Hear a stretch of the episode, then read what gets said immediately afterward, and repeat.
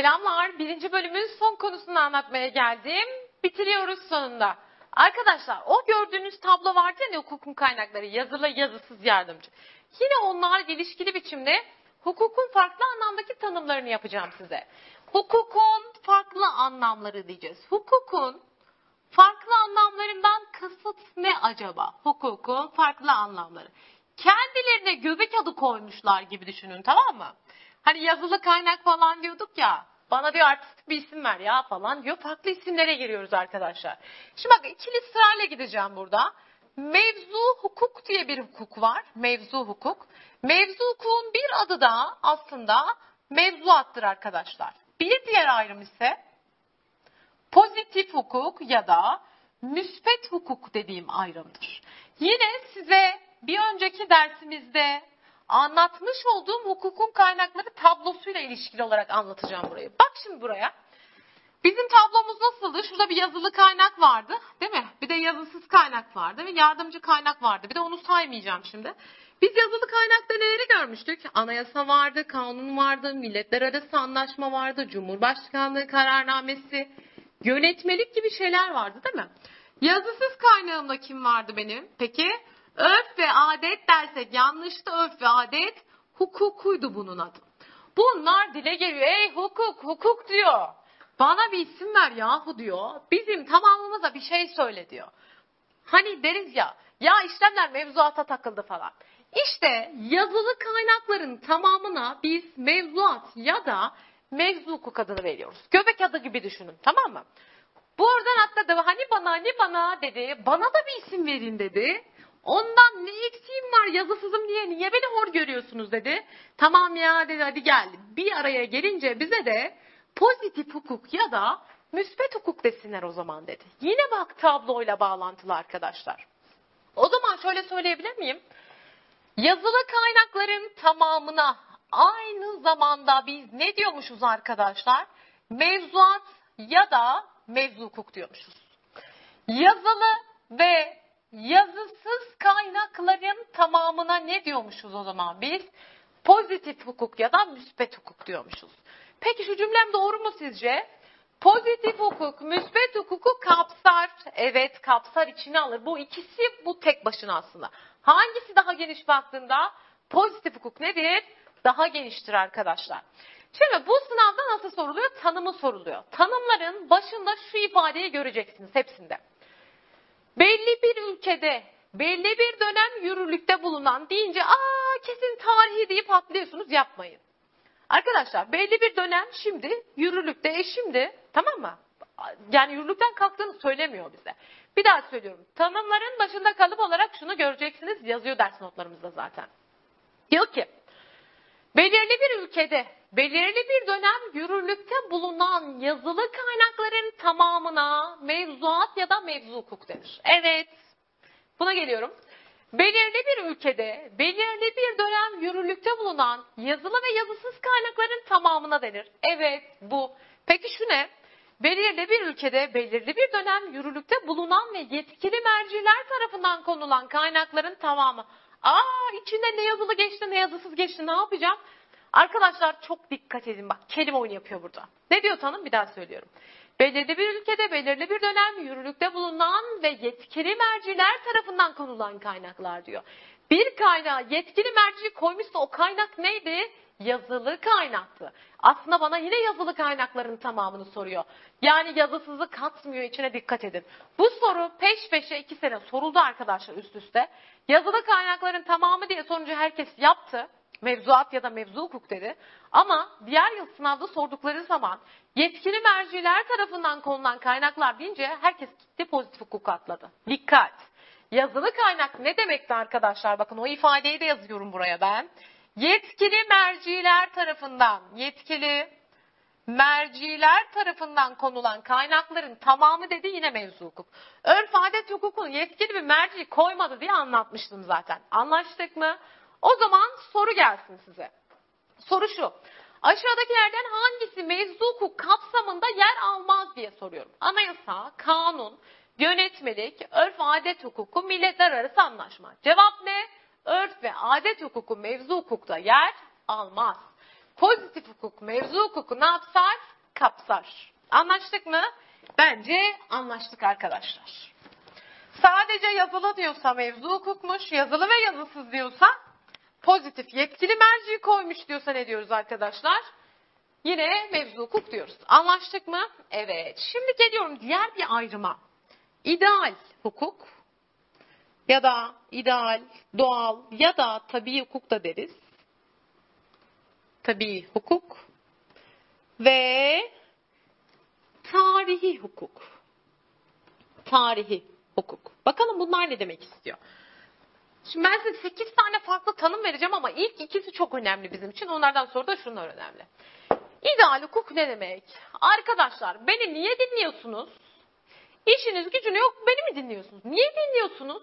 Niye ders çalışıyorsunuz? Çünkü idealleriniz var değil mi? Ulaşmaya tasarla, ulaşmayı tasarladığınız bir şeyler var. İşte ideal hukuk da böyledir arkadaşlar. Mevcut hukuktan, pozitif hukuktan bağımsız bir şekilde ulaşılması tasarlanan hukuk demektir. Anlaştık mı? İdeal hukuk neymiş o zaman? Ulaşılması tasarlanan hukuk demekmiş. Ulaşılması tasarlanan hukuk, yapılması istenen şeye ben ne diyorum? İdeal hukuk. Pozitif hukuktan bağımsız bir şekilde bakın biz hep gelişime neyiz? Açığız. Bilimsel teknolojik gelişmelerin önü hep açık olduğu için ulaşmayı tasarladığım şey. Daha özgürlükçü, daha hakların üst e, otorite yanında daha da yükselmiş olduğu yeni bir çalışma yapılması desem mesela ideal hukuk değil mi? Ulaşılması tasarlanan çalışma. Tarihi hukuk ne? Oho diyorum gitti geçti. O zaman yürürlükten kalkmış hukuka biz ne deriz? Yürürlükten kalkmış olan hukuk nedir arkadaşlar? Tarihi hukuk olarak karşımıza çıkar. Mesela mecelle nedir bu? Tarihi hukuktur değil mi? Çoktan kalkmıştır yürürlükten. Ya da baktığımızda kanunu esası yürürlükten kalkmış mıdır? Evet o zaman nasıl hukuktur? Tarihi hukuktur arkadaşlar kanun esası. 21 anayasası, 24 anayasası, 61 anayasası nedir? Tarihi hukuktur bunlar. Çünkü yürürlükten kalkmışlar. Peki 1982 anayasası dersem mevzu hukuktur. Çünkü şu anda yürürlükte olan anayasam 1982 anayasası. Peki gelin buraya. Şu anda diyelim ki biz 2000 yılında yaşıyoruz. Tamam mı? 2000 yılındaymışız. Arkadaşlar 2000 yılında idam var mı? Kanunda yazıyor mu? Ceza kanunda yazıyor. Peki o zaman idam yazdığına göre kanunda neydi 2000 yılında? Mevzu hukuktu değil mi? 2004 yılında idamı ne yaptık biz? Kaldırdık. İdam artık ne oldu arkadaşlar? Şu anda idam nedir bizde? Tarihi hukuk kapsamındadır. Yani yürürlükten ne yapmıştır idam? Kaldırılmıştır arkadaşlar. O yüzden tarihi hukuk kapsamında yer alacaktır. Anlaştık mı?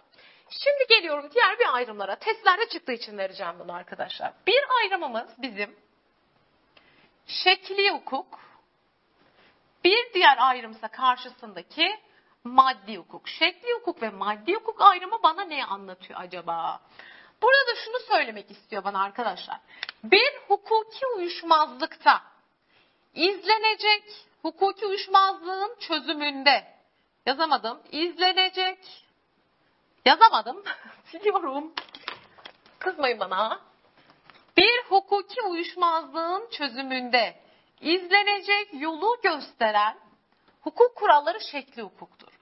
Uyuşmazlık çözümünde uyuşmazlığa uygulanacak hükümler derse o da maddi hukuk kapsamında yer alacaktır. Tamam mı? Ne demek istiyorum? Mesela arkadaşlar şey düşünün. Hemen şuraya geliyorum. Kamera gel. Mesela evli bir çiftimiz var arkadaşlar. A kişisiyle B kişisi neymiş? Evliymiş. B kişisi A kişisini aldatmış, kandırmış. Sonra da demiş ki senden boşanmak istiyorum demiş. Boşanma. Tamam. Hemen bakıyorum şimdi. Ne olacak? Burada bir boşanma var. Doğru mu? Boşanma işlemi gerçekleşecek. Arkadaşlar bu uyuşmazlık nerede çözümlenecek? Bunu anlatan şekli hukuktur işte. Bu uyuşmazlığa uygulanacak hükümlerse maddi hukuktur. Bana diyor ki aile mahkemesinde görülecek bir boşanma davası var.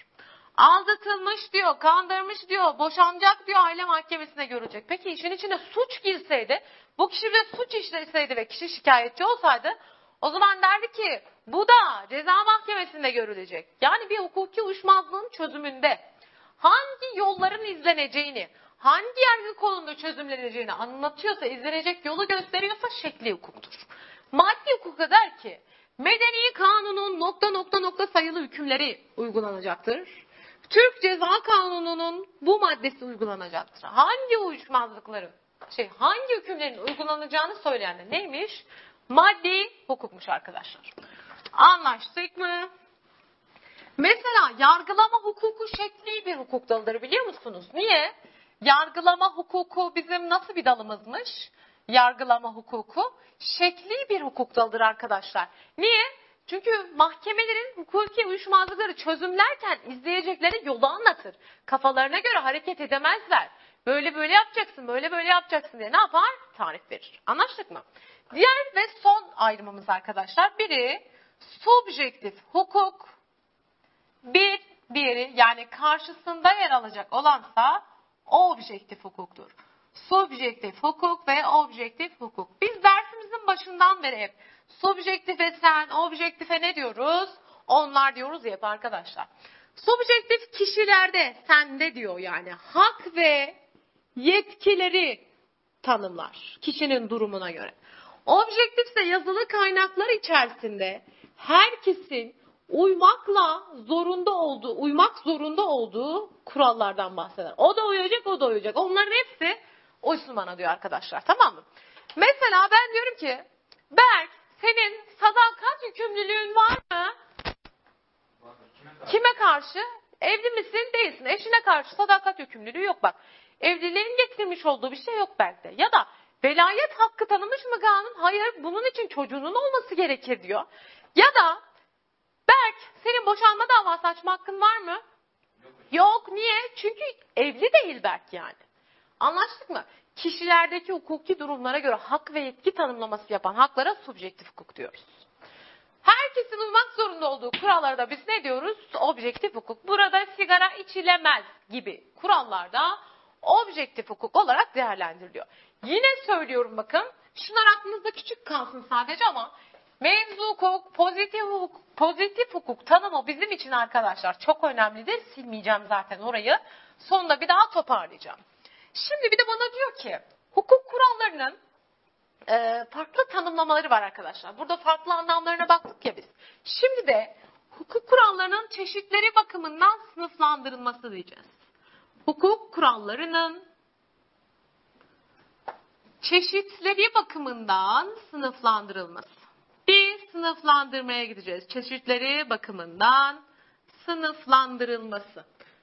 Hükümde ne demek istiyor? Acaba bana bir şeye emrediyor mu? Uymazsam ne olur? Yoksa bir şeyin açıklamasını mı yapıyor gibi şeylere bakacağız. Kendi içinde emredici hukuk kuralları.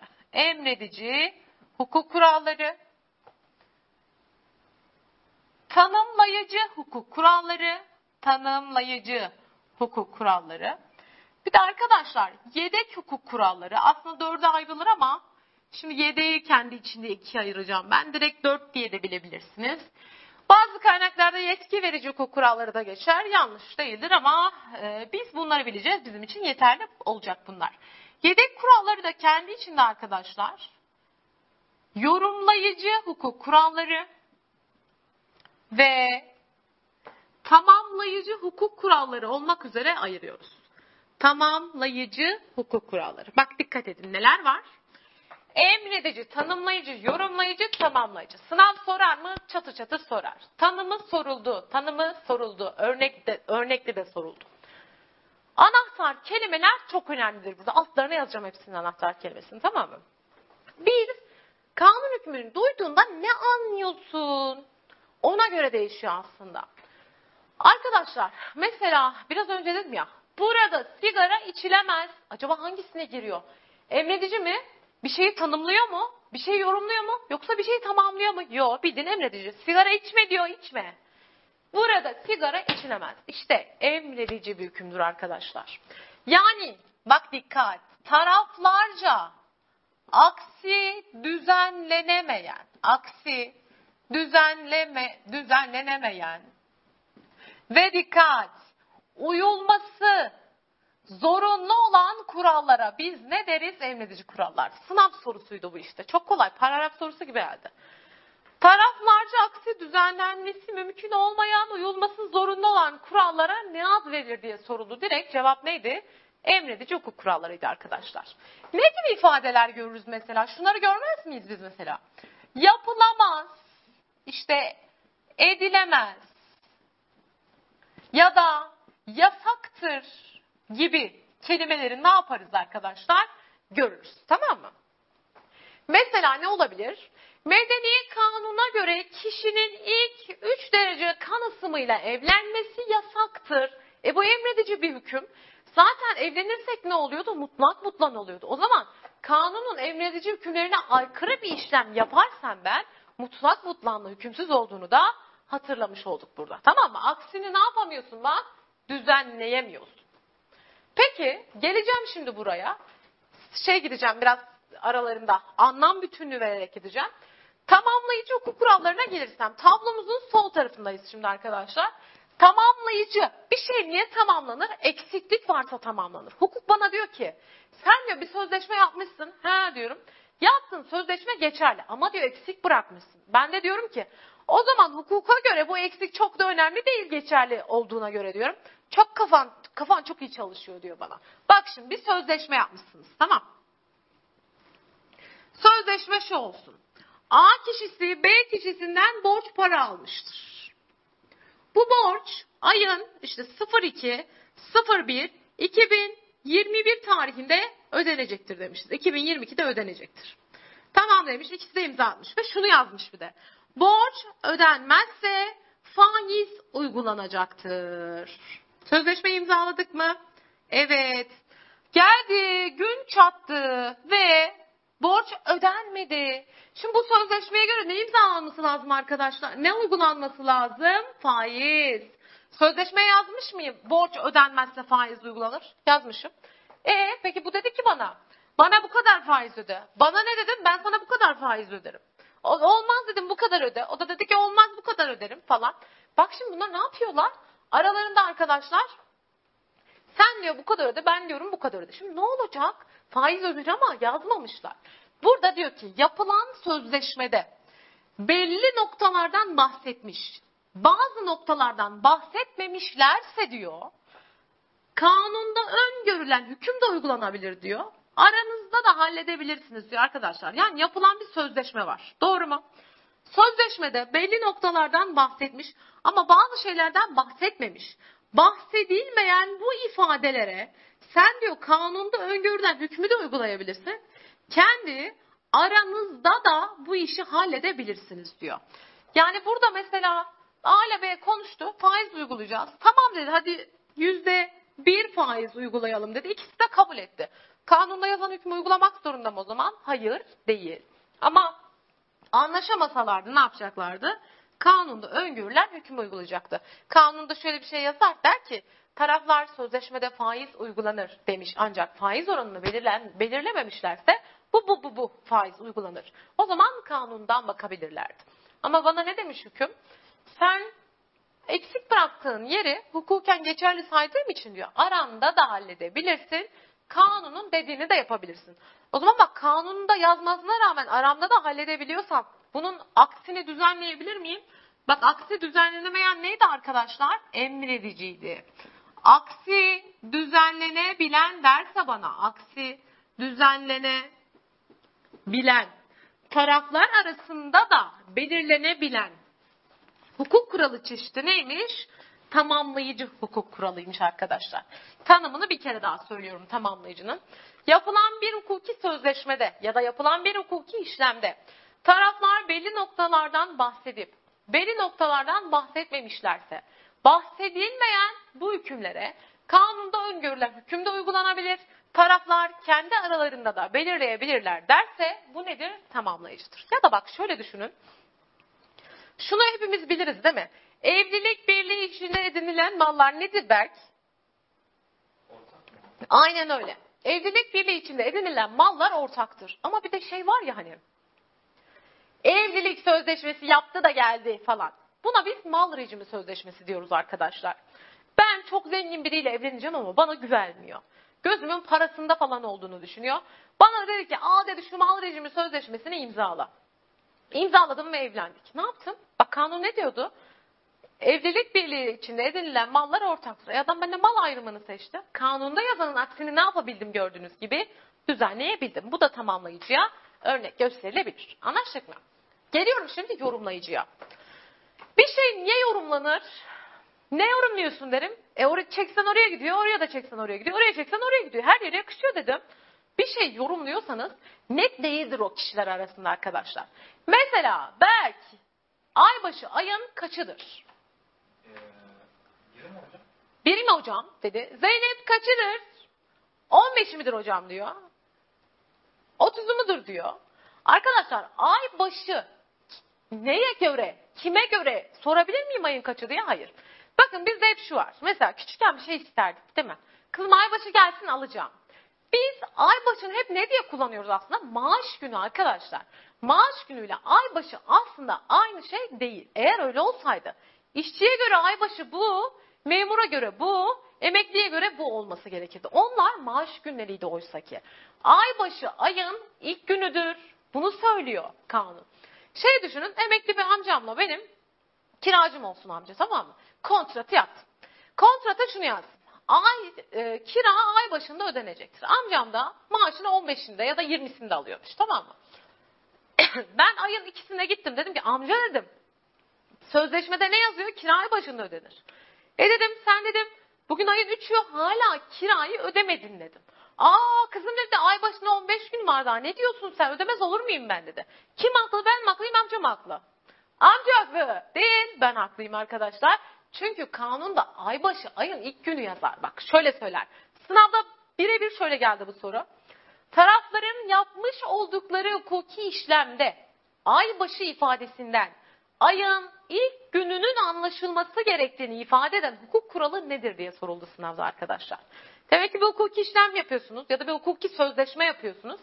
Sözleşmede ne anlama geldiği açıkça belirtilmeyen bir ifade var aybaşı gibi.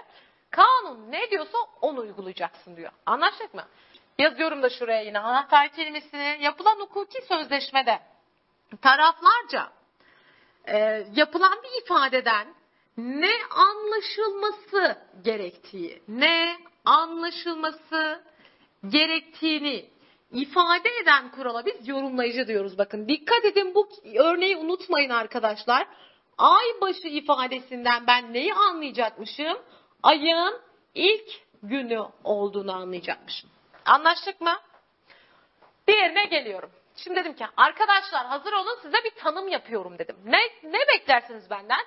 Bir şeyin açıklamasını yapacağım. İşte bir hukuki kavramın ne anlama geldiğini açıklayan hukuk kurallarına biz ne deriz arkadaşlar? Tanımlayıcı.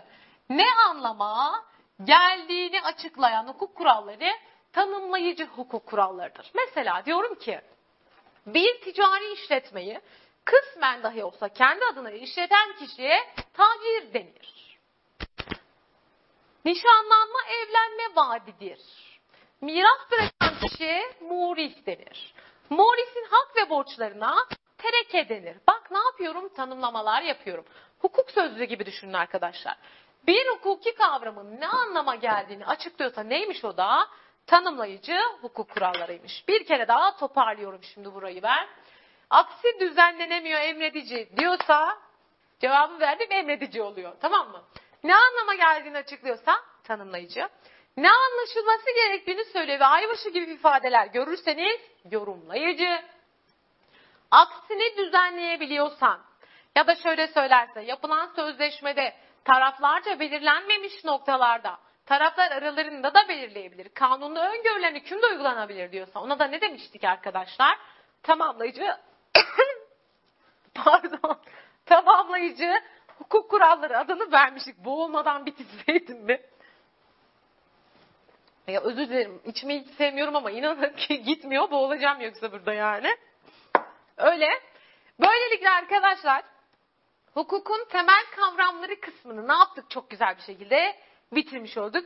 Bence güzel bitti yani. Ben eğlendim anlatırken. Şimdi birinci bölümünüzü bitirdikten sonra video kafa notlardaki etkinlikleri çözüyorsunuz arkadaşlar. Boşluk doldurma, eşleştirme, doğru yanlış ve bir tane bulmaca bekliyor sizi sonunda. Oradaki etkinlikleri umarım çözebilirsiniz. Çözmeden önce ama şöyle ufak bir tekrar yapın. Videoları dinlediniz bir daha dönüp başa dinlemeyin lütfen. Tamam mı? Artık kitaptan birinci bölümün tekrarını yapıyorsunuz. Soru bankamızdan çözümlü yine zaten başlangıçta çözümlerini okuyarak gidin. Çözümleri ben konu gibi açıkladım zaten tek tek. Çözümlerini okuyarak gidiyorsunuz arkadaşlar tamam mı? Sonra birinci bölümü bitiriyorsunuz. Etkinlikleri yapıyorsunuz. Darısı da diyoruz ki ikinci bölüme. Umarım faydalı olmuştur. Anayasa hukuku bölümünde görüşmek üzere. Kendinize iyi bakın.